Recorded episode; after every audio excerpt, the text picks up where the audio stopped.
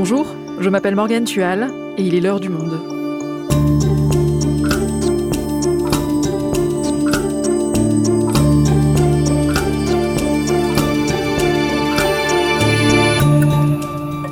Aujourd'hui, on vous parle de Gaston Lagaffe. Ce personnage iconique de la bande dessinée est au cœur d'une énorme polémique dans le milieu de la BD.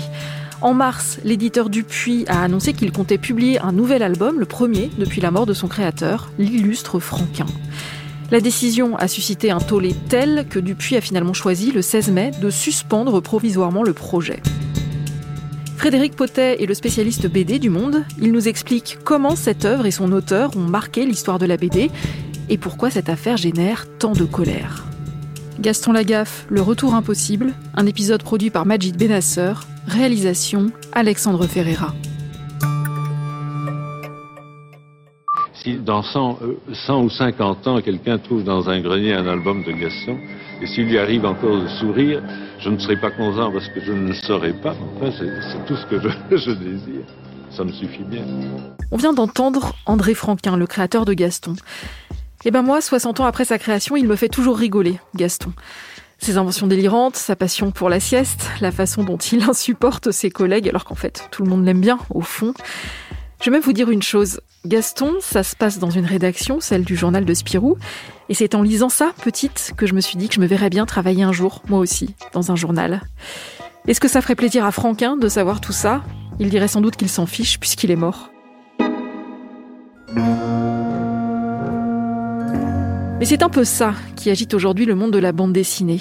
Quels étaient vraiment les souhaits d'André Franquin pour sa postérité? Depuis que les éditions Dupuis ont annoncé en mars qu'elles comptaient publier un nouvel album de Gaston, c'est branle-bas de combat.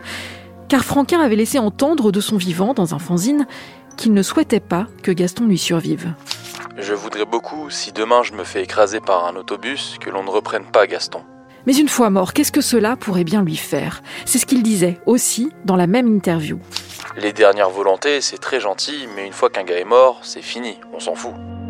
Aujourd'hui, Dupuis aimerait donc ressusciter Gaston, et tout le monde se demande si Franquin se retourne dans sa tombe, si ça lui fout le cafard, les idées noires, ou s'il s'en fiche éperdument parce qu'il n'est plus.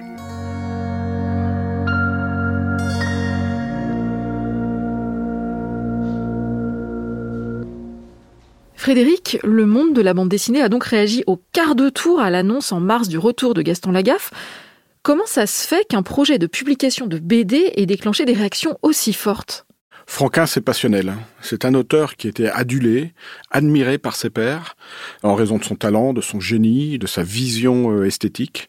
Et Gaston euh, participe du même phénomène euh, d'adulation, de vénération absolue.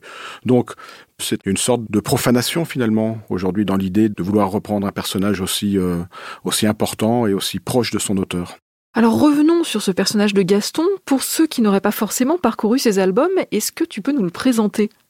Gaston, c'est le, héros sans emploi. C'est le héros en espadrille. C'est le garçon de bureau qui déploie des stratégies euh, invraisemblables pour euh, ne pas travailler. C'est également un, personnage qui a une fibre euh, écolo, alors que nous sommes à une période où on parle assez peu de, protection de l'environnement. C'est un personnage anticonformiste, antimilitariste, anti-flic, anti-uniforme d'une certaine façon aussi, qui dénote énormément avec les personnages de l'époque, qui sont tous des personnages positifs où on essaye de valoriser euh, le courage, euh, la bravoure, un côté intrépide chez certains. Lui, c'est un petit peu l'inverse de tout ça. C'est le anti-héros par définition. Gaston, c'est le double de Franquin. C'est son alter ego, c'est sa projection. Franquin était un monsieur plutôt discret, réservé, qu'on n'entendait pas beaucoup. Mais en même temps, il avait une personnalité euh, euh, intime qui était euh, assez anticonformiste, limite anarchiste parfois, comme peut l'être Gaston dans certains de ses gags. Et Gaston, finalement, est à l'image de ce créateur.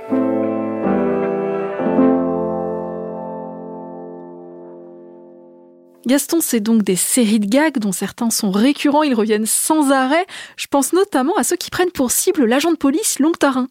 Oui, alors c'est une époque où Franquin a une détestation d'une invention euh, qui vient d'apparaître dans la société française et dans la société belge, qui s'appelle les parcs-mètres. Je suis un peu acharné sur le parc-mètre parce que je n'aime pas les parcs-mètres. Faut pas le dire. Mais j'aime pas fort les parcs-mètres parce que je trouve que ça ne fait pas grand-chose pour améliorer les villes. Je me trouve très stupide. Chaque fois que je garde ma voiture devant un parc-mètre, je me trouve idiot au moment où je mets de l'argent dedans pour ne pas avoir d'ennui. je trouve que c'est une espèce de trahison.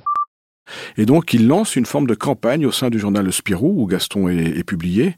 Campagne qui va se montrer finalement assez euh, agressive à, l'égard euh, de cette invention. Franquin et le journal Spirou, qui va accompagner ce mouvement, vont même aller assez loin, puisque euh, une sorte de campagne anti-parc-mètre va s'installer au sein du journal Spirou, avec la production d'autocollants non parc-mètre que les jeunes lecteurs pouvaient coller sur l'arrière de la voiture de leurs parents. Nous sommes presque dans de la désobéissance civile en fait, qui s'adresse en particulier à des enfants, chose que nous ne pourrions absolument pas faire aujourd'hui. Le contexte était évidemment bien différent comparé à celui d'aujourd'hui. Si Dupuis a accepté une idée pareille, c'est aussi parce que Franquin avait un talent fou et qu'il était extrêmement respecté par tout le monde. Et donc il avait finalement une liberté d'action très importante au sein du journal Spirou. Justement, qu'est-ce qui rend le style de Franquin si unique? Pourquoi tout le monde l'admire autant? D'abord, il y a un dessin qui est d'une expressivité folle. Gaston s'est fait avec euh, finalement assez peu de traits et Franquin arrivait à euh, rendre compte d'un certain nombre d'expressions euh, très fortes et même des expressions qu'il est parfois très difficile de figurer en dessin comme le doute par exemple, des choses comme ça. Et il le faisait avec une économie de moyens assez prodigieuse. L'autre aspect, c'est qu'il avait un sens du mouvement, du dynamisme porté à son paroxysme. Dans Gaston, il y a beaucoup de scènes de mouvement, il y a beaucoup d'actions, il y a beaucoup de chats qui courent au milieu de la rédaction, de balles rebondissantes, de choses comme ça. Franquin avait la, cette capacité à pouvoir saisir, à l'acmé des mouvements finalement, la gestuelle euh, qui incarnerait le mieux les mouvements en question. Et on a retrouvé ces archives dans lesquelles on entend par exemple Yvan Delporte, qui était rédacteur en chef de Spirou Magazine. Franquin est un des rares qui contemple les deux univers, la BD traditionnelle de papa et les, les jeunes révolutionnaires. Tout le monde aime bien Franklin. On entend aussi Maurice, le créateur de Lucky Luke. Je suis convaincu maintenant que le fait d'avoir pu travailler à ses côtés a été pour moi beaucoup plus utile que, que, que 20 ans d'académie, c'est certain. Ou encore Roba, le papa de Boule 15e ou 16e siècle, en la Renaissance, il aurait fait un peintre ou un illustrateur ou un lumineur, que sais-je. Extraordinaire. Franquin était admiré par tous les professionnels euh, du milieu, et même les plus grands trouvaient que c'était lui le plus grand. Hergé, par exemple, le créateur de Tintin, lorsqu'on lui posait la question, avait pour habitude de répondre que Franquin était, à ses yeux, le meilleur dessinateur.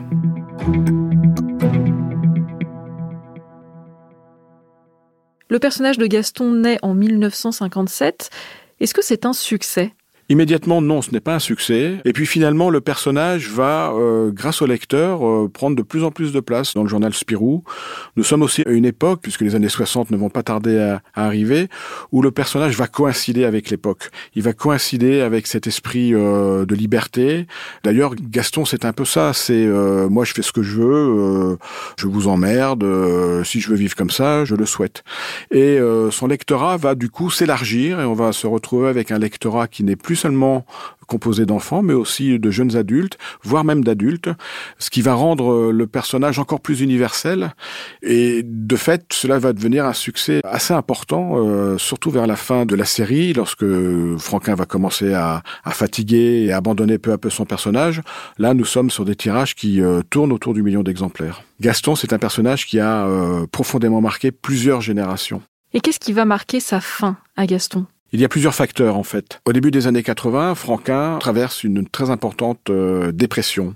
Il est fatigué, euh, il a fait Gaston pendant euh, plusieurs décennies, à côté d'autres séries en, parallèle de tout cela, et donc une chute très importante de créativité chez lui. Il dessine de moins en moins de gags de Gaston. Il publie son dernier album en 1996, dix ans après le précédent. C'est un immense succès, mais la flamme n'est plus là. Il se trouve aussi qu'il y a des euh, turbulences au sein de la maison Dupuis qui est rachetée euh, en 1985.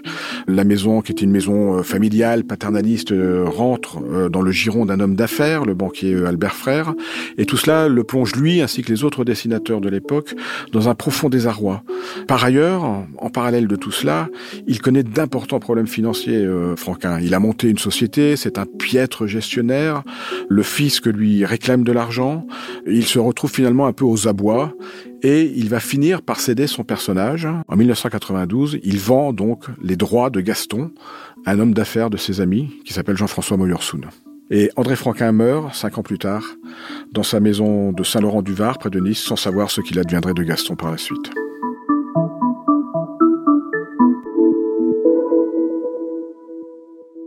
Et depuis la mort de Franquin, fini les gags de Gaston, le personnage n'a pas été repris, comme c'est parfois le cas après la mort d'un auteur, on l'a vu avec Lucky Luke par exemple, et bien d'autres.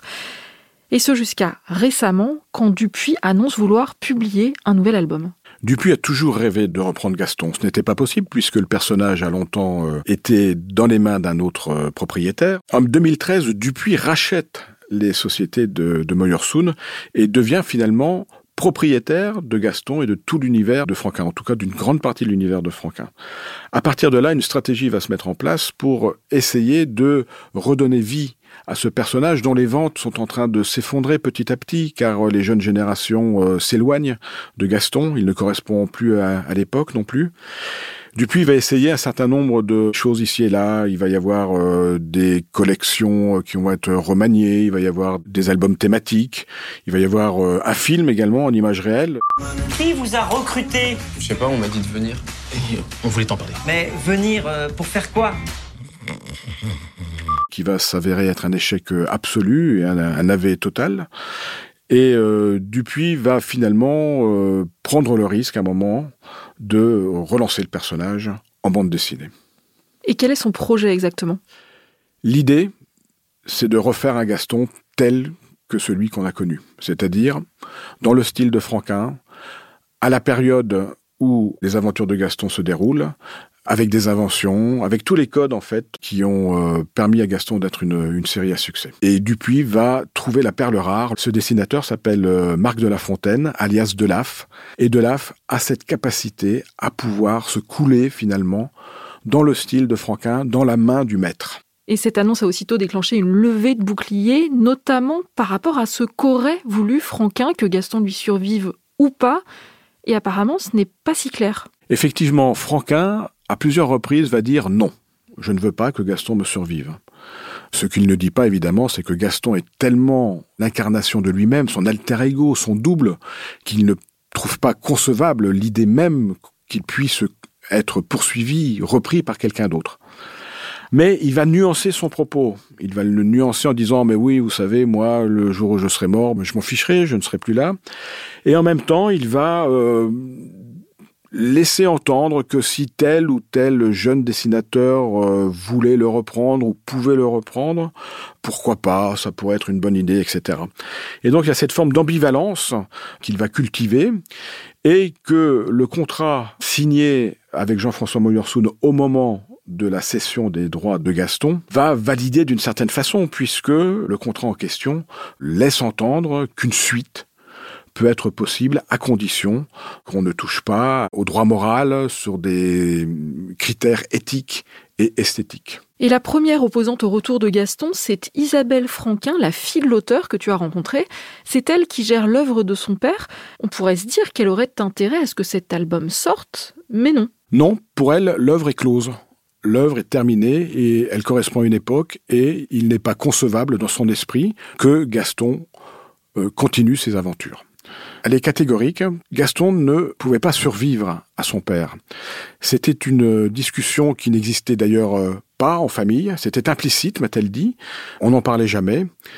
Si elle avait su que les choses tourneraient ainsi, comme elle me l'a répété euh, par ailleurs, elle et ses enfants auraient menacé euh, Franquin avec un revolver, dit-elle, pour qu'il écrive noir sur blanc ce refus de voir Gaston poursuivre ses aventures. Il n'y a pas de volonté d'enrichissement de sa part non plus.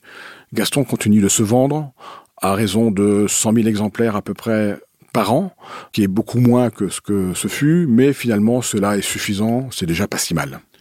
D'ailleurs, Isabelle Franquin se bat, depuis qu'elle a repris les affaires paternelles, pour protéger l'image de Gaston. Elle passe beaucoup de temps à dire non à des propositions de mugs, de t-shirts, de produits dérivés autour de Gaston qui lui sont faites, où l'image du personnage est finalement euh, réduite à un seul euh, trait de caractère qui est celui de sa paresse. Euh, vous voyez le genre de t-shirt ou de sweatshirt qu'on offre à quelqu'un qui va partir en retraite ou sur lequel il y a écrit vivement la retraite avec la tête de Gaston en dessous. Elle passe beaucoup de temps à, à s'opposer à cela dans l'idée de protéger l'image de Gaston qui est effectivement un personnage beaucoup plus complexe que celui qu'on veut bien présenter de temps en temps régulièrement ici et là. Et c'est d'ailleurs ce qu'expliquait Franquin en 1996. Ou bien il dort, ou bien il travaille, mais il ne travaille qu'à des choses qui l'amusent, Alors il invente des trucs, il fait des machines. Et euh, au fait, il travaille beaucoup parce que pour fabriquer ce qu'il a fabriqué, il faut, vraiment être très bricoleur.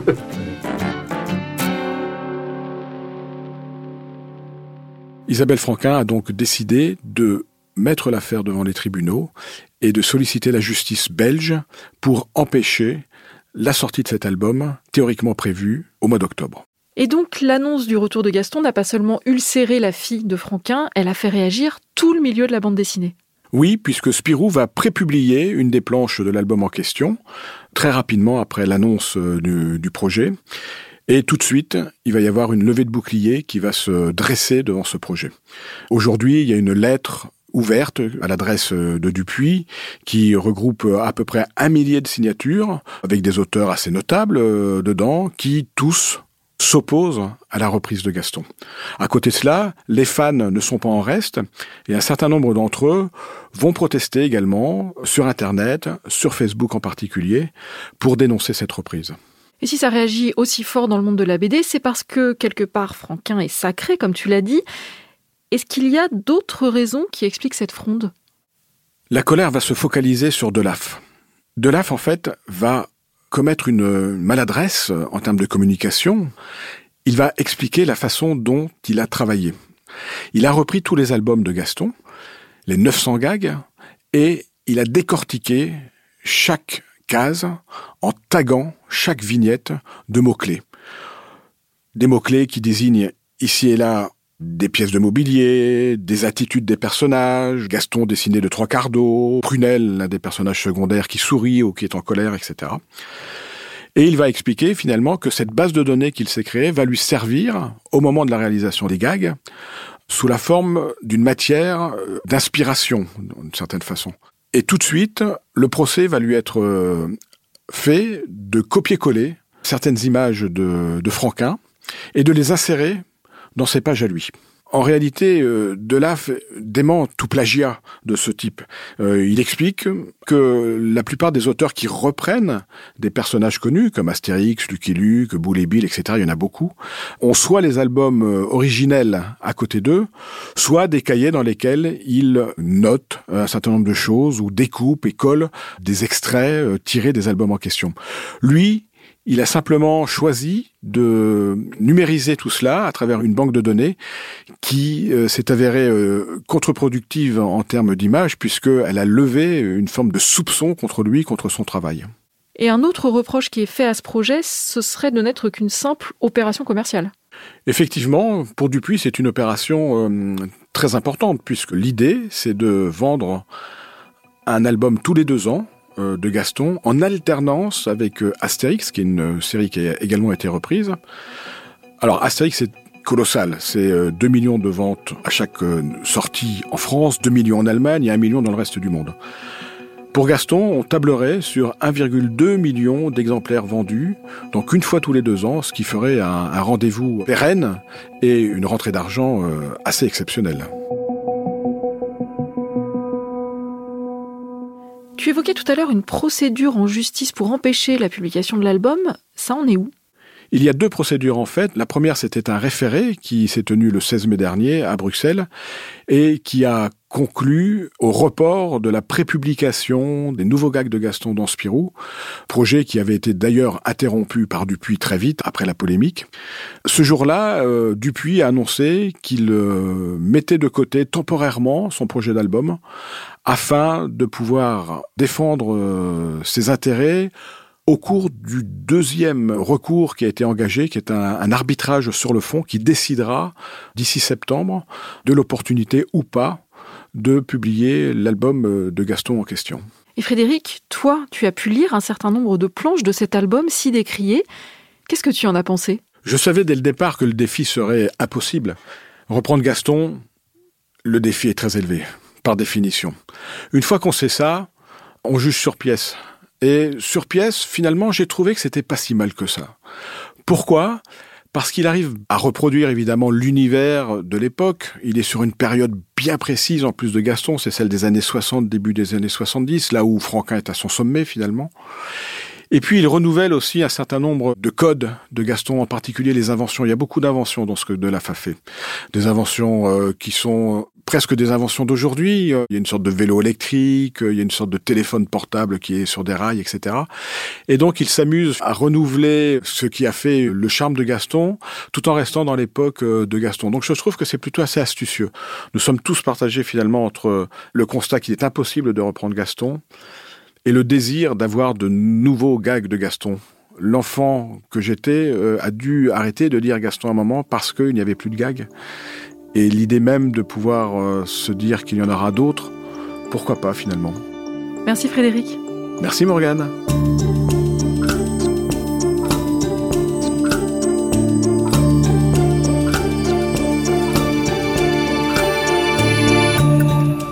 Et pour retrouver tous les articles de Frédéric Potet sur Gaston et sur la BD en général, rendez-vous dans la rubrique bande dessinée en vous abonnant sur notre site lemonde.fr.